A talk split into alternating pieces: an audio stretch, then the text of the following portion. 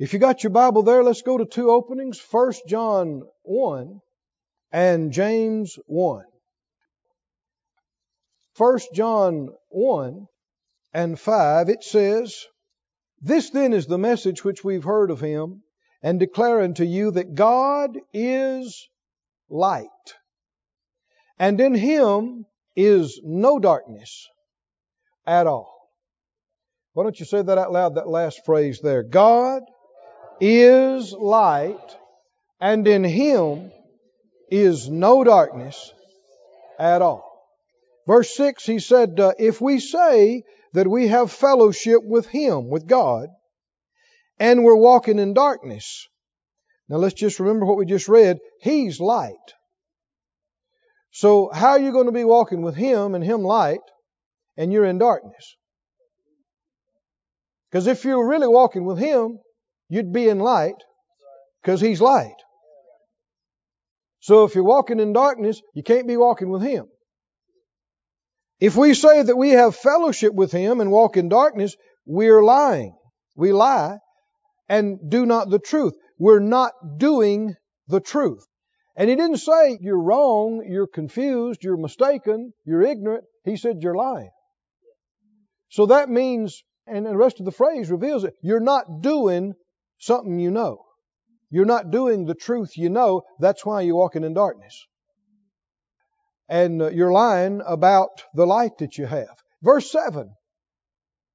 Verse 7, he said, But if we walk in the light, as he is in the light, we have fellowship one with another, and the blood of Jesus Christ, his Son, cleanses us from all sin. If we say that we have no sin, now you have to go back to the sixth verse. If you're walking in darkness and you say you don't have sin, then we're deceiving ourselves and the truth is not in us. You remember James 1:22 said, if you're a hearer and not a doer, you deceive yourself. It's the same idea here. If we say we don't have sin and we're walking in darkness, we're not doing truth we know, we are deceiving ourselves, and the truth is not in us. Verse 9. If we confess our sins, we have violated light. We have done something we shouldn't have done. Or we didn't do something we knew we should have done. Yet that's not the end. We can confess it. I said we can confess it. And He is what? Faithful and just to forgive us our sins and, somebody say and, and, and to cleanse us from all unrighteousness. An important distinction should be made between Old Testament and New relative to sins. Under the Old Testament, God's covenant people had their sins covered. And remembrance was made of those sins every year when animals' blood was shed. But the Bible says that the blood of bulls and goats cannot take away sin. All it could do was cover it. And I know a lot of songs, even in some of the hymnals, will talk about us New Testament Christians having our sins covered, but that's not right. Our sins are not covered. Our sins are washed away. Oh, come on, saints. Is that worth shouting about? We, the Lord doesn't just forgive us of our sins. Read it again, verse 9, put it back up. He's faithful and just to forgive us our sins. What's the next word? And. And.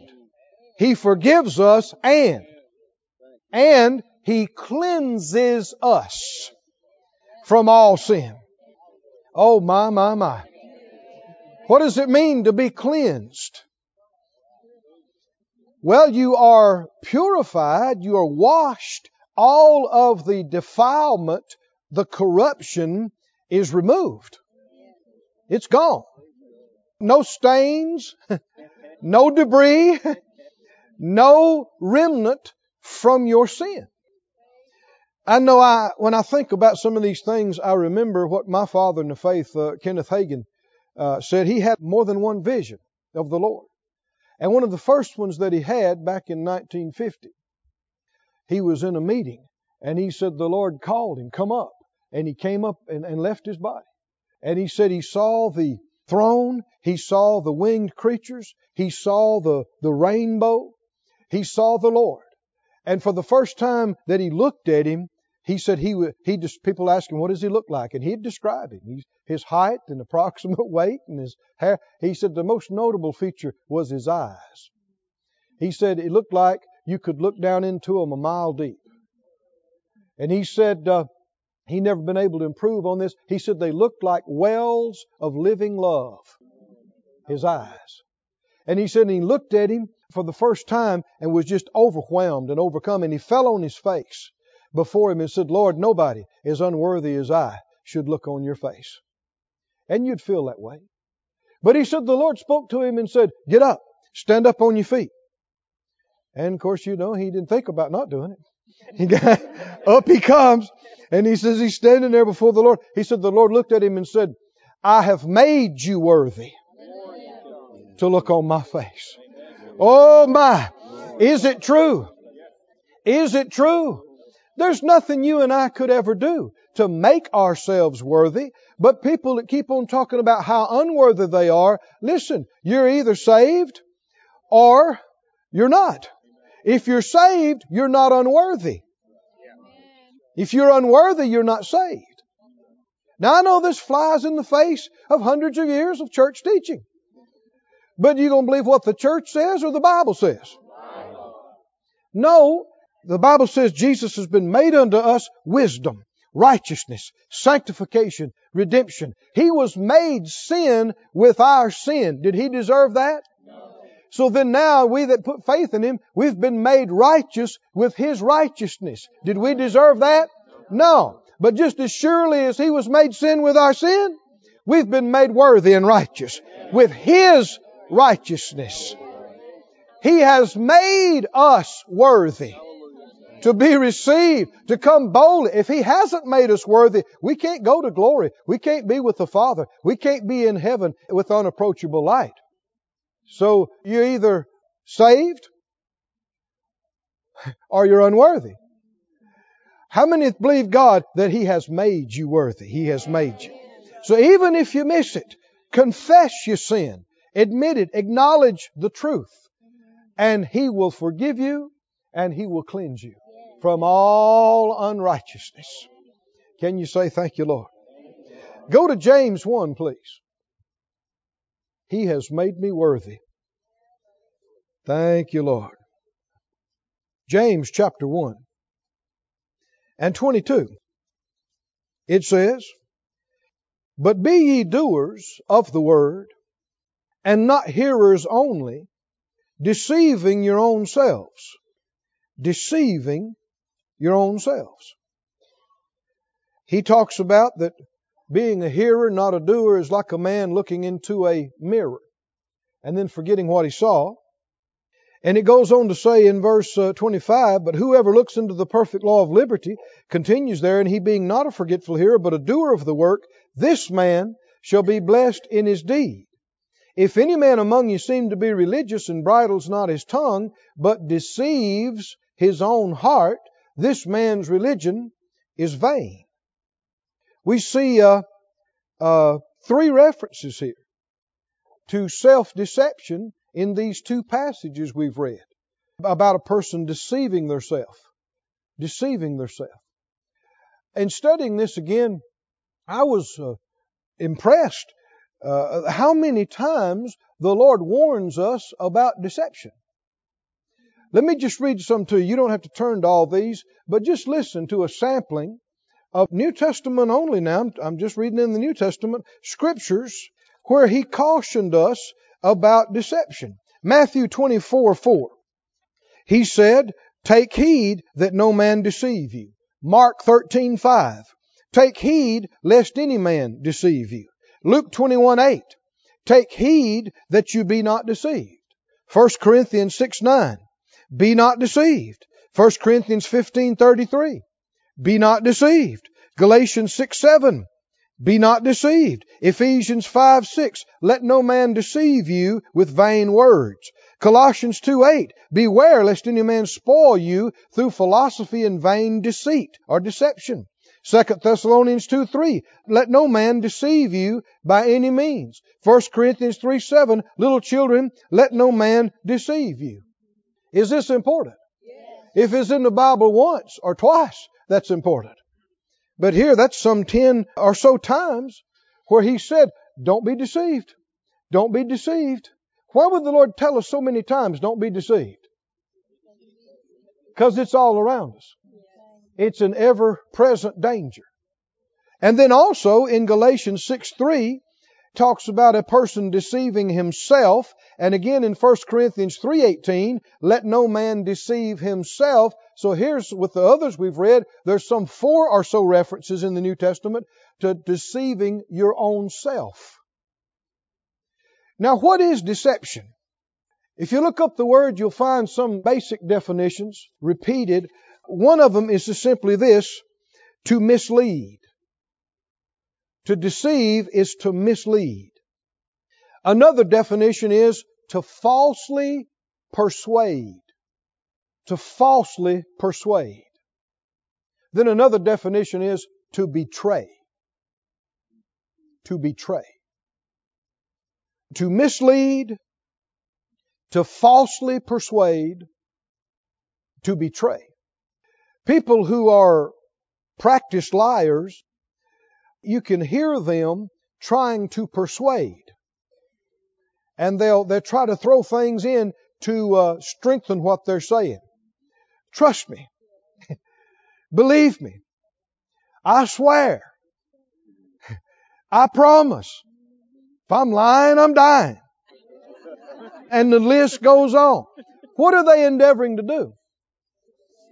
They're endeavoring to persuade you of what? Persuade you that a lie is true. And if they are using your trust in them to persuade you of a lie, isn't that a betrayal? Certainly it is. To mislead, to falsely persuade, to betray. This is the very nature of the devil. It is one of the preeminent things that makes him who and what he is. He is called the deceiver. Look in Revelation, please, the 12th chapter. You remember Jesus said in John that, that Satan is the father of lies. It's about the only thing I know of that he fathered.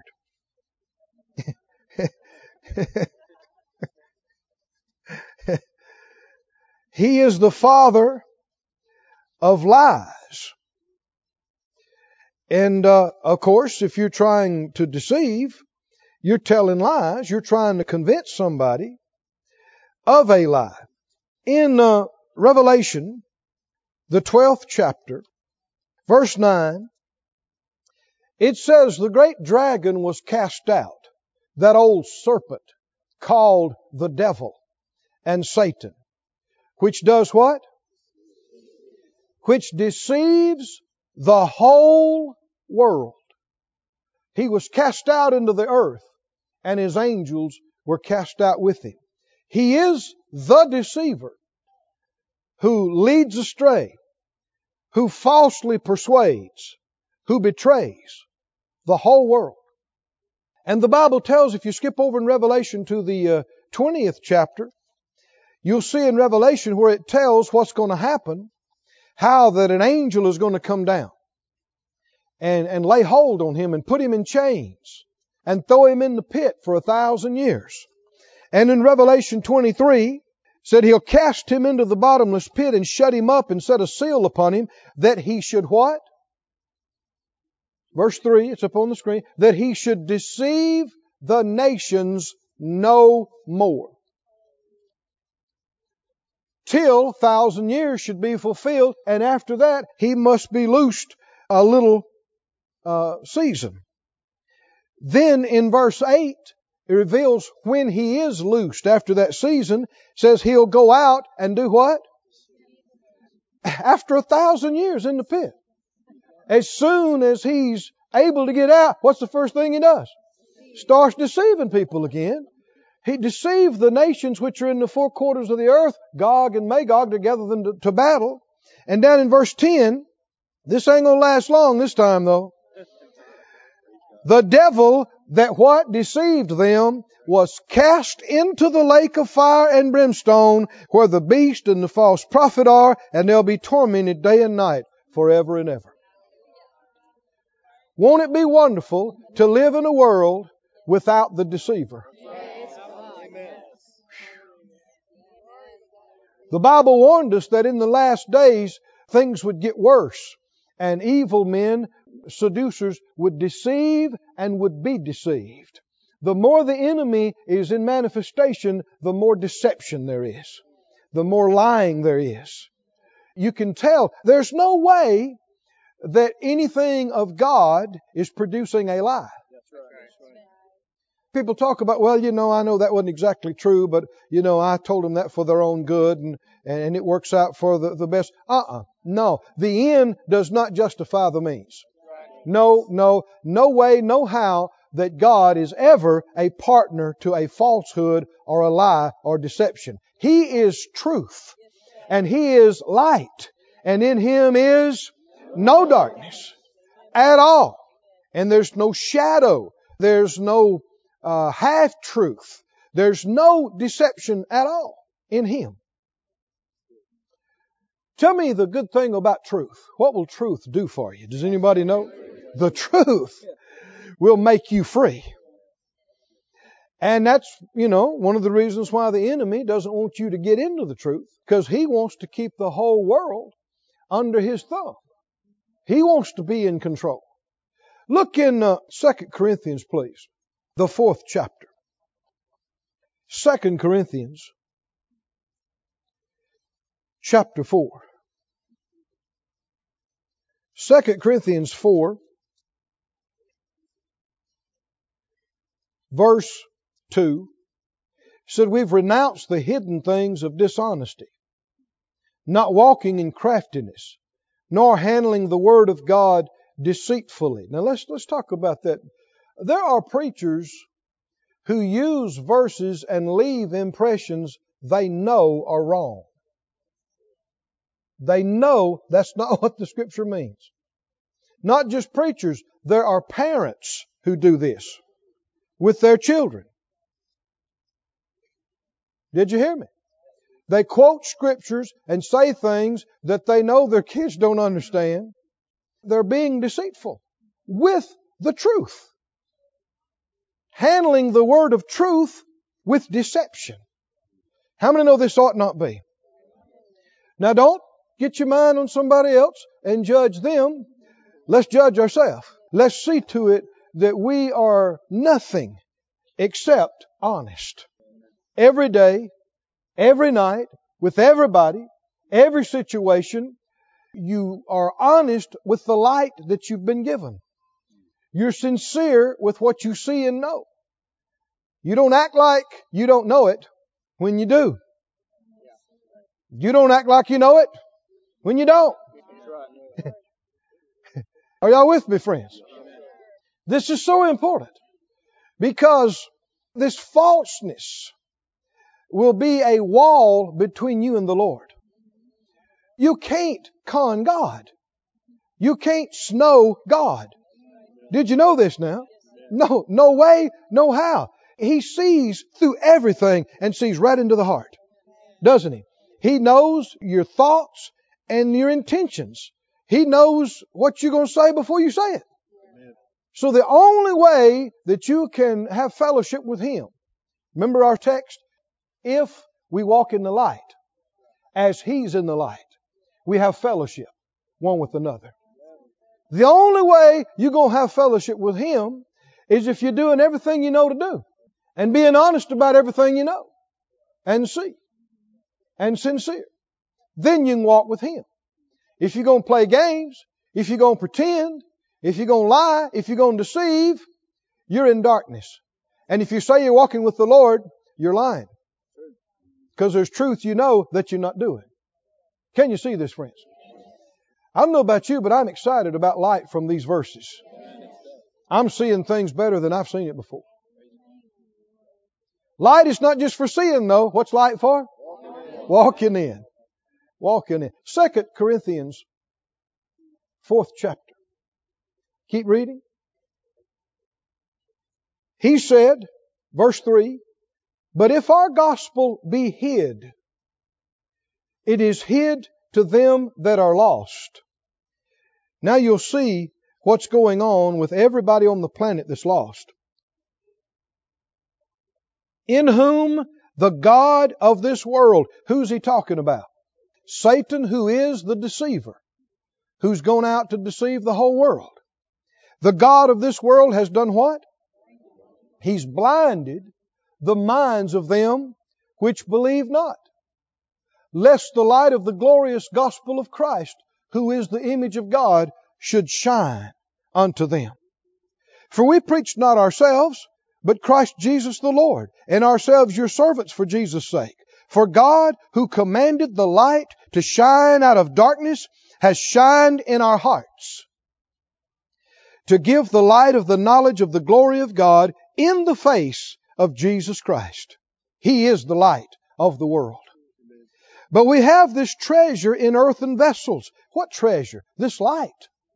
This light is in us. Did you know we're called children of light?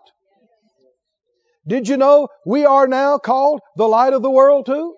Amen. That we're, and we're not supposed to be hidden or covered. We're supposed to shine. We're not supposed to all move in the remote part of the wilderness and hide out till Jesus comes. We're supposed to shine bright where everybody can see. And people are supposed to be seeing that God is real and that God is good just by watching you. Because you are light. But you know the you and I can get more light, can't we? And so the light that is in us can get brighter.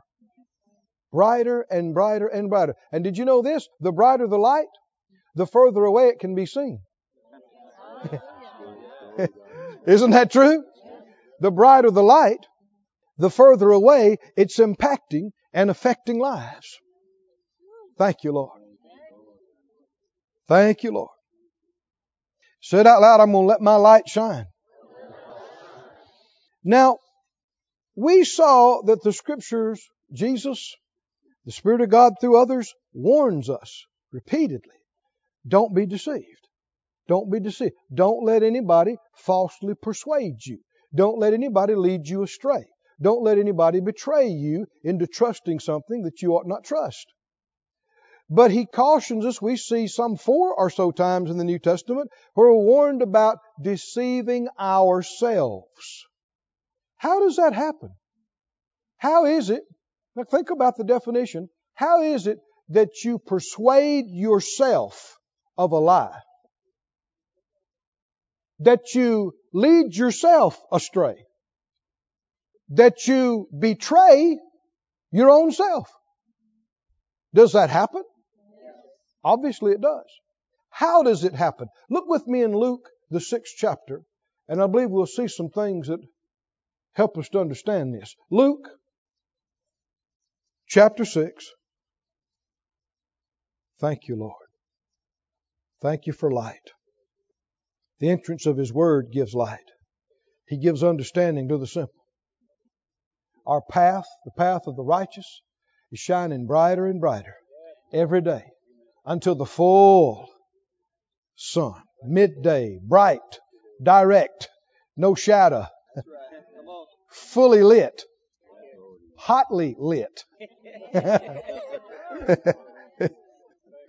bright light. Uh, Luke 6, verse 41. He said, Why beholdest thou the mote that is in thy brother's eye, and perceivest not the beam that is in your own eye? Now, I looked up these words again. Mote. One definition was a small, tiny piece of straw. Another one was a tiny piece of wool. We might call it piece of fuzz, speck, instead of mote. The word beam is the word for timber. Like might help hold up a wall. no joke. Boy, you talk about a contrast. Timber. And he said, verse 42, how can you say to your brother, brother, let me pull that speck of fuzz out of your eye. When you yourself beholdest not the timber that is in your own eye. Now, did you see this? Beholdest not. You're not looking at. You're not looking at. You're not seeing the beam, the timber that's in your own. You couldn't hardly say eye, face, head. it's a timber. It ain't a splinter. It ain't a speck. It ain't a splinter. It's not even a plank. Beam.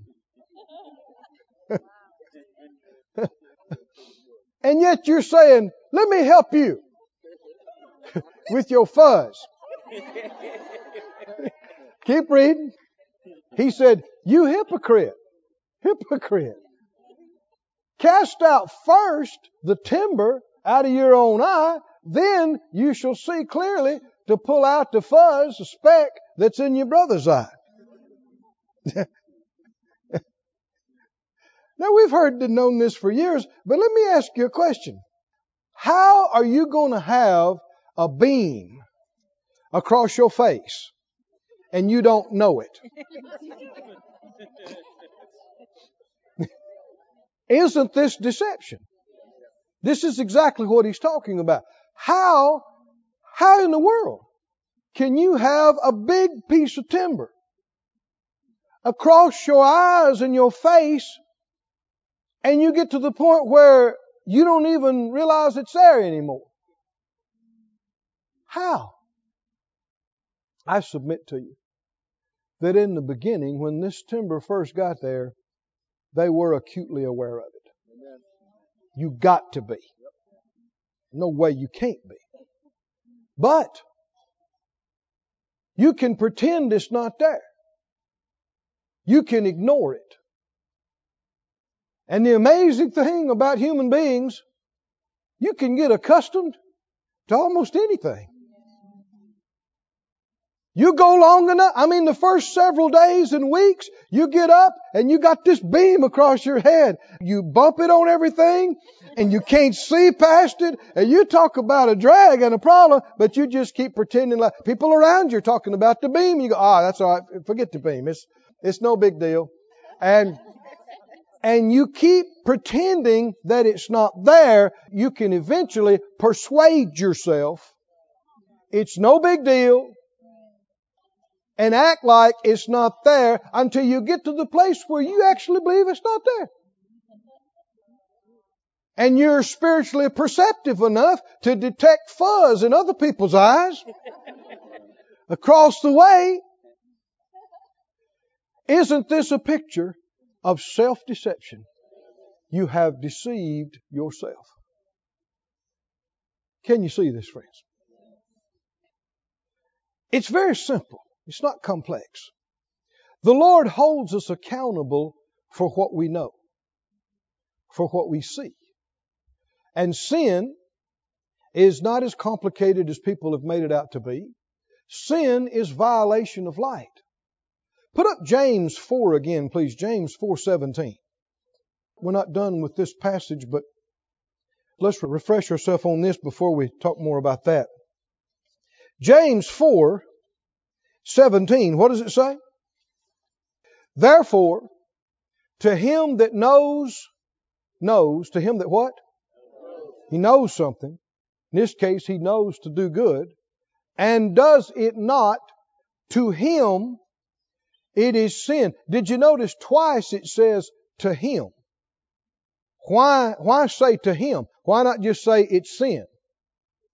Because it's only sin to him because of what him knows. The Young's literal translation of this says, uh, this is the literal rendering from the Greek. To him, then, knowing to do good and not doing, sin it is to him.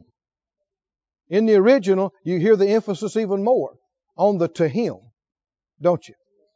To him knowing to do good and not doing, sin it is to him. It starts with to him, it ends with to him. Why the emphasis on it being sin to him? Isn't sin sin?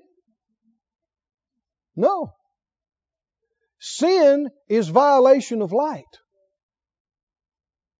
Do everybody have the same light? No. Then it's not the same. Uh, go with me to Romans 7, please. Sin is ignoring, rejecting, overriding, violating what you see, what you know. Before I, I read Romans 7, I'm trying to move too fast here. This is such a big subject. Let me remind you of some things that Jesus said. We saw this already in our study of John some, but let me just remind you. In Matthew 21, you'd have to turn there, but in Matthew 21, verse 31, uh, Jesus warned them. He said, uh, the publicans and the harlots are going into the kingdom of God before you do.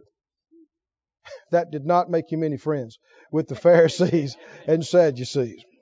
Verse 32, For John came to you in the way of righteousness, and you believed him not, but the publicans and harlots believed him. And you, do you see that next phrase? And you, when what? When you had seen it, repented not afterward that you might believe. So these people that he's talking to that act like they don't see and know, they see more than they're acknowledging. He said, You saw it. And yet you refuse to repent. The scripture tells us in John 15, this is what we said that we saw in our study of gospel account of John. Excuse me, John 12. John 12, 42, he said, Among the chief rulers, many believed on him. Now, you know, we knew Nicodemus believed on him. But most people don't think that many of the chief rulers believed on him.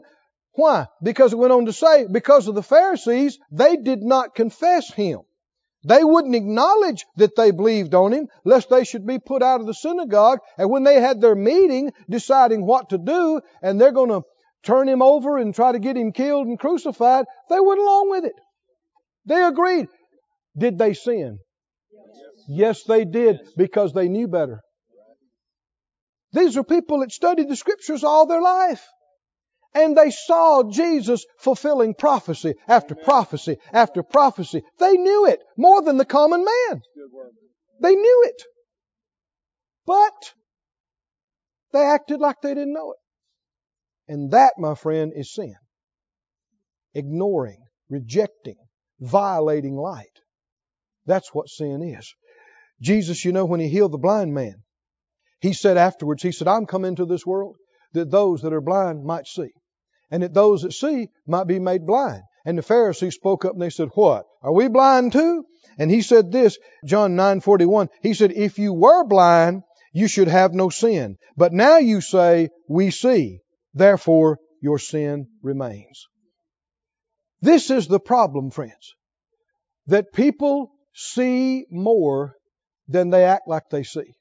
People know more than they act like they know. And it's dangerous if you see and know something and yet you choose not to do it and walk in it. Now you have opened yourself up to be led astray, to be persuaded of a lie. Because if you don't want the truth, what else is there to believe? But lies. And if you're walking in darkness and not doing the truth, and yet you say you're walking with the Lord, can't be true. You're lying. You're not doing what you know to do. But if you walk in the light, as He's in the light, then your fellowship is full and unhindered and uninterrupted. And if you are making some mistakes ignorantly, the blood of the Lamb is cleansing you continuously. Hallelujah. And you stay in the light and you walk in the light and for you, it just gets brighter and brighter. But we must be true to what we know. We must be honest about what we see. Look at this in Romans 7.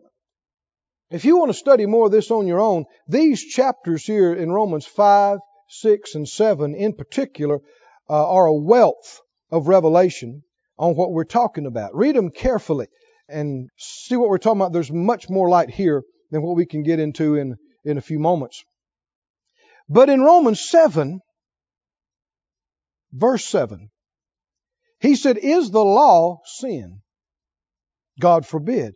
No, I had not known sin but by the law. Did you hear that? How did he know what sin was? The law was light that revealed this is right and this is wrong. Telling the truth is right, lying is wrong. Helping your brother is right, stealing is wrong. The Ten Commandments are light. And the whole law is just light. I mean, uh, a lot of it, you think, well, it just, you know, it just makes sense. If you borrow your brother's equipment and it breaks while you're using it, you're supposed to pay for it. If you were paying him for the hire of it and he's using it and it breaks, you don't have to pay for it. That's the law. A lot of people never looked at it close enough to see, but it just, you look at it and you think, well, yeah, that's right. But the reason we know these things is because that light has been in the earth now for centuries. If the light had never been there, you wouldn't know the difference. Our parents, values that they taught us and their grandparents and their parents and parents before them, they got light from the law and from now from the gospels and from the truth. But he said, I wouldn't have known what sin was except for the law. Keep reading. He said, uh, I had not known lust except the law had said, You shall not covet. But sin, taking occasion by the commandment, wrought in me all manner of concupiscence. For without the law, sin was dead. For I was alive without the law once, but when the commandment came, sin revived, and I died. And the commandment which was ordained to life, I found to be to death, for sin, taking occasion by the commandment, deceived me, and by it slew me. So he's describing the, what happens that the, the light revealed to him what was right and wrong, but then every person from Adam on through, except for Jesus, when they knew what was right, still chose wrong. And that's sin. The Bible said concerning Adam and Eve, says Eve was deceived out there with the tree. Adam was not. What does that mean? It means Adam chose, excuse me, Eve chose to believe what the serpent was telling her. She bought into it. She let him deceive her. Adam knew better. He knew it wasn't true. He did it anyway. He chose to do it anyway. And so both of them sinned. And as a result of sin, death has come. Oh, but thank God Somebody has come and borne our sins and paid the penalty for them and has been raised from the dead for our justification. And His blood speaks from the mercy seat. It speaks cleansing and innocence and righteousness. Not earned, not merited, not deserved, but freely given to all who'll receive it by faith. Somebody say, Thank you, Lord. Say it again, Thank you, Lord. Let's go back to this thing about how can you deceive yourself? We've already seen it, but how can you deceive yourself? Well, go to Luke uh, 11. This will make it plainer. If you got a beam in your face, how did you get used to that? To where that you pretend it's not there anymore. You've convinced yourself you are beam free. And yet, you've got this honking timber across your face. How else could you be so hypocritical? as to come down on somebody else for a piece of fuzz. And you got this beam, unless you have deceived yourself. That it's not there. In Luke 11, verse 34. Luke 11, 34. The light of the body is the eye. Therefore, when your eye is single, everybody say single. Single eye, single vision. Your whole body also is what? Full of light. But when your eye is evil, evil, your body also is full of darkness. Take heed therefore that the light which is in you be not darkness. If your whole body therefore be full of light, having no part dark, the whole shall be full of light as when the bright shining of a candle does give you light. Remember we saw in, in Matthew 13, 15, he was quoting from Isaiah, and it's mentioned more than, oh, three or four or five places in the Bible, about people who had closed up their ears, and it says, their eyes they have closed, lest they should see with their eyes and hear with their ears and understand with their heart, be converted and I should heal them. Who closed their eyes? They, the Amplified says, they closed their eyes tightly. We've talked about this already. No matter how bright the light is shining, no matter how bright the sun is shining, you can close your eyes tightly and it's dark to you. And you can say, oh, it's so dark in here. Well, no, the light's shining bright. No, it's dark. It's dark, can't see a thing. No, the light's bright. It's dark, I'm telling you, it's dark. Don't tell me what I see, I know I don't see it.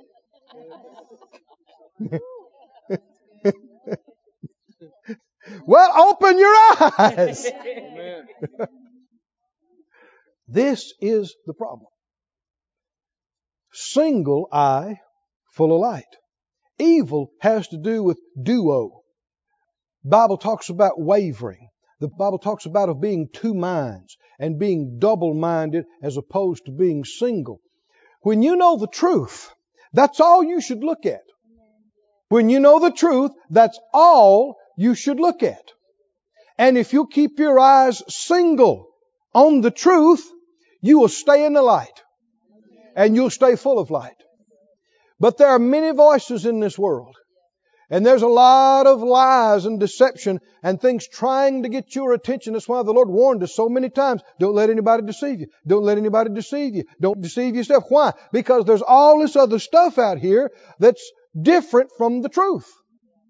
And if the enemy can get your attention, say, hey, look at this, look at this. Yeah, but it contradicts the truth. Yeah, but look at it. It feels that way. It looks that, look at it.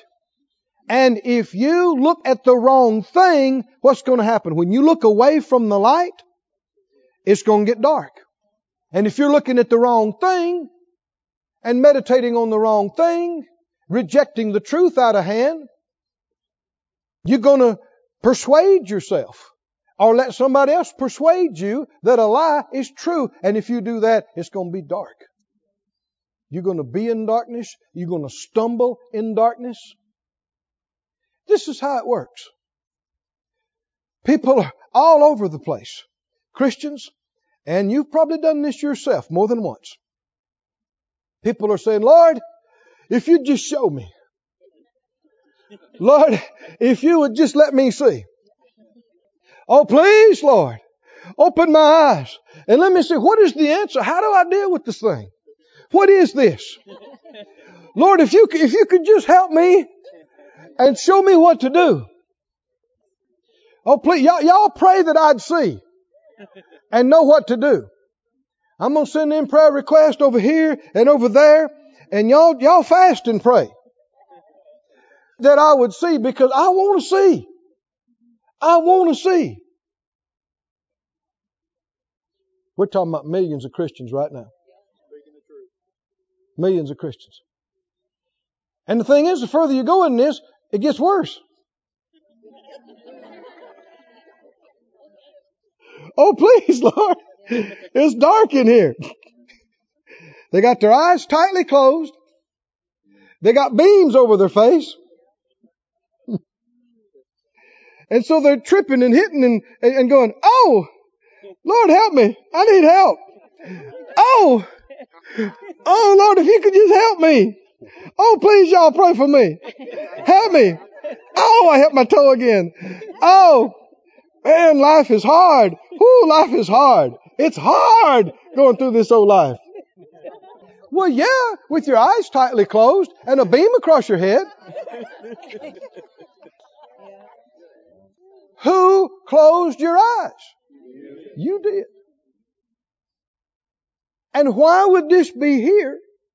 Now, we're not just talking about a few days. You're already tired of looking at me like this. Aren't you? Everything about you is saying what? Get, move that. Get that out of the way. Christians do this for years, years, years. Now you do this long enough, you get used to this. You get used to kind of trying looking around and looking through. If you did this for 15 years, this would become normal to you. And yet you're in darkness. Things are not working. Same problem you had 15 years ago. Still not overcome it. How can you get free? How can you get free? Does anybody know? Tell me what'll set you free. What'll help? What'll get you free? The truth will make you free. Go to 2 Timothy, please. 2 Timothy and the uh, fourth chapter,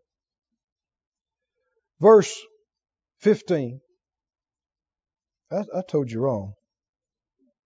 Second chapter, 2 Timothy 2. 2 Timothy 2. He said, verse 24, the servant of the Lord must not strive, but be gentle unto all men, apt to teach, patient, in meekness, instructing those that oppose themselves. Preachers, ministers, parents, leaders, listen. This is you. This is us. We must be what? Back up to verse 24. We must be gentle. And we must be patient. What does it mean to be patient? Instructing those that oppose themselves. Now, if you're trying to lead yourself astray, you are your own enemy. If you're trying to persuade yourself of a lie, you are your own problem.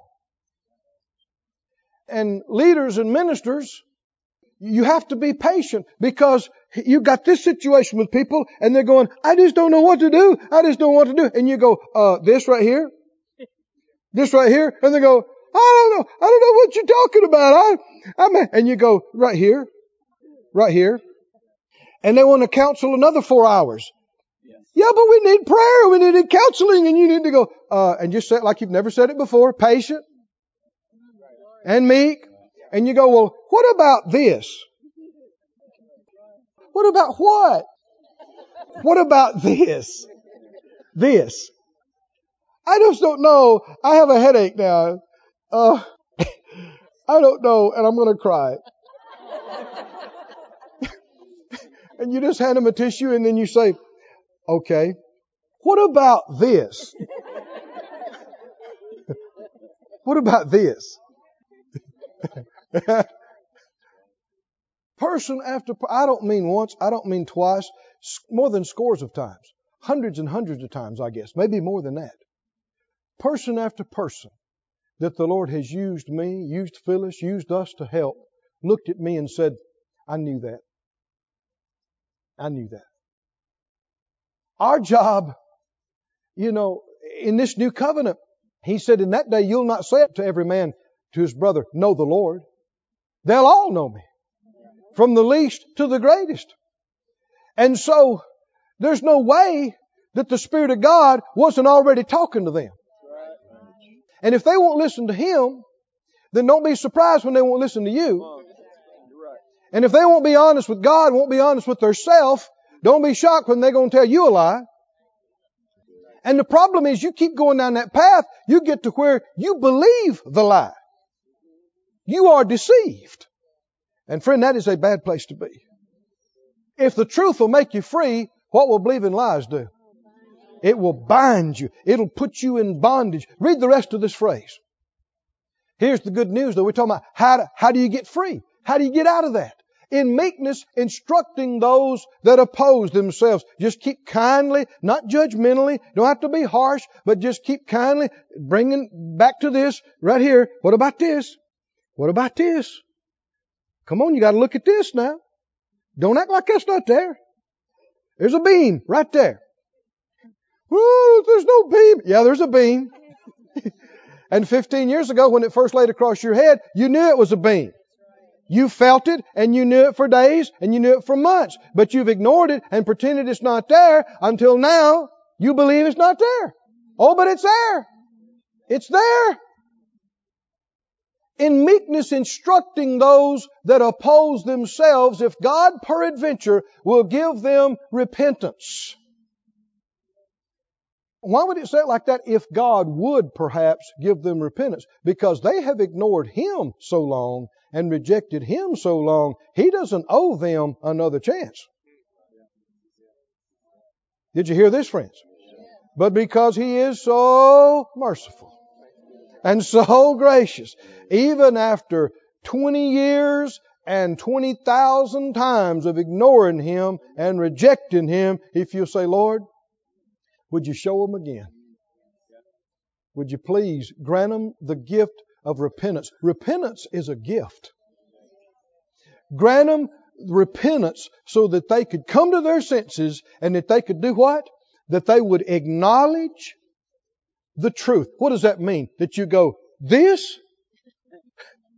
This? Well, this has been here for 15 years. Exactly. This? Yes, this. Yes. And what would happen when a person truly will humble themselves and repent and will admit what they have known all along and what they've been hiding and pretending and playing games? What will happen? Come on, look at the next verse. What will happen? What will happen? They will recover themselves out of the snare of the devil.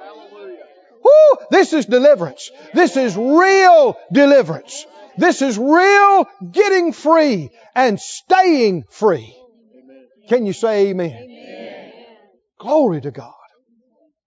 You shall know the truth, and the truth shall make you free. But when you see and know truth, you must acknowledge that you see it and you know it. Oh man, give me a sinner that knows they're a sinner any day over a lying, shifty Christian. You know what I'm talking about? You know, give me a guy who's cussing and drinking and doing drugs, but you look at him and, and he says, Yeah, I'm a sinner. I know it. I know it ain't right. You got something to work with. At least y'all are in the truth. But somebody that's doing stuff and hiding it and covering it and acting like, oh, what? What do you mean? I don't know. What are you talking? And get indignant. Don't. What are you talking about? What are you accusing me of? Friend, this is nothing short of devilish. This is exactly what the devil does. Rejecting the truth, twisting, and leading astray, and trying to persuade and convince that a lie is truth. Friend, do not do it. Don't do it. If you've done it in the past, repent and stop because you can't walk with the Lord like this. If you say you're walking with Him and you walk in that kind of darkness, you're lying. There's no way that you can be. Oh, but what's the good news? Even if you've sinned, even if you've violated light terribly and for a long time, if we'll confess our sins, if we'll acknowledge the truth, if we'll get real with God, if we'll just lay it all on the altar and bare our heart and soul before Him, He will forgive us he will cleanse us and then we can walk in the light as He is in the light and be free. Glory to God. Somebody say, thank you, Jesus. Thank you. Stand up on your feet, everybody. Oh, hallelujah. Thank you, Master. Oh, thank you, Lord. Oh, lift up your hands and give Him praise and give Him thanks. Say, thank you, Lord. Thank you, Lord. This ministry has been brought to you today free of charge by the partners of More Life Ministries and Faith Life Church. If you would like to help send this word to others at no charge, you can become a word sender today. For more information, visit our website at morelife.org.